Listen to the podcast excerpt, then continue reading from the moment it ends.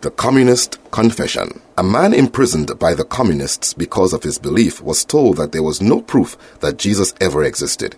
He was soon challenged to present any evidence to the contrary. The prisoner's reply was rather strange. He said, I believe that Jesus is Lord because that's what the Communist Party tells me to believe. What? You gotta be kidding me, right?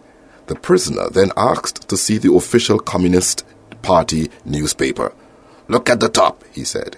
The date is declaring how many years have gone by since a certain man was born in Bethlehem, he continued.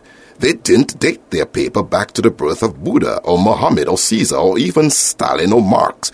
They dated their paper and all the events in it by the birth of Jesus of Nazareth. As such, you, by your newspaper, are not only telling me Jesus existed, but that he is the most important person who ever lived. So I thought, since the Communist Party, by its paper, is making Jesus Lord, I should do the same.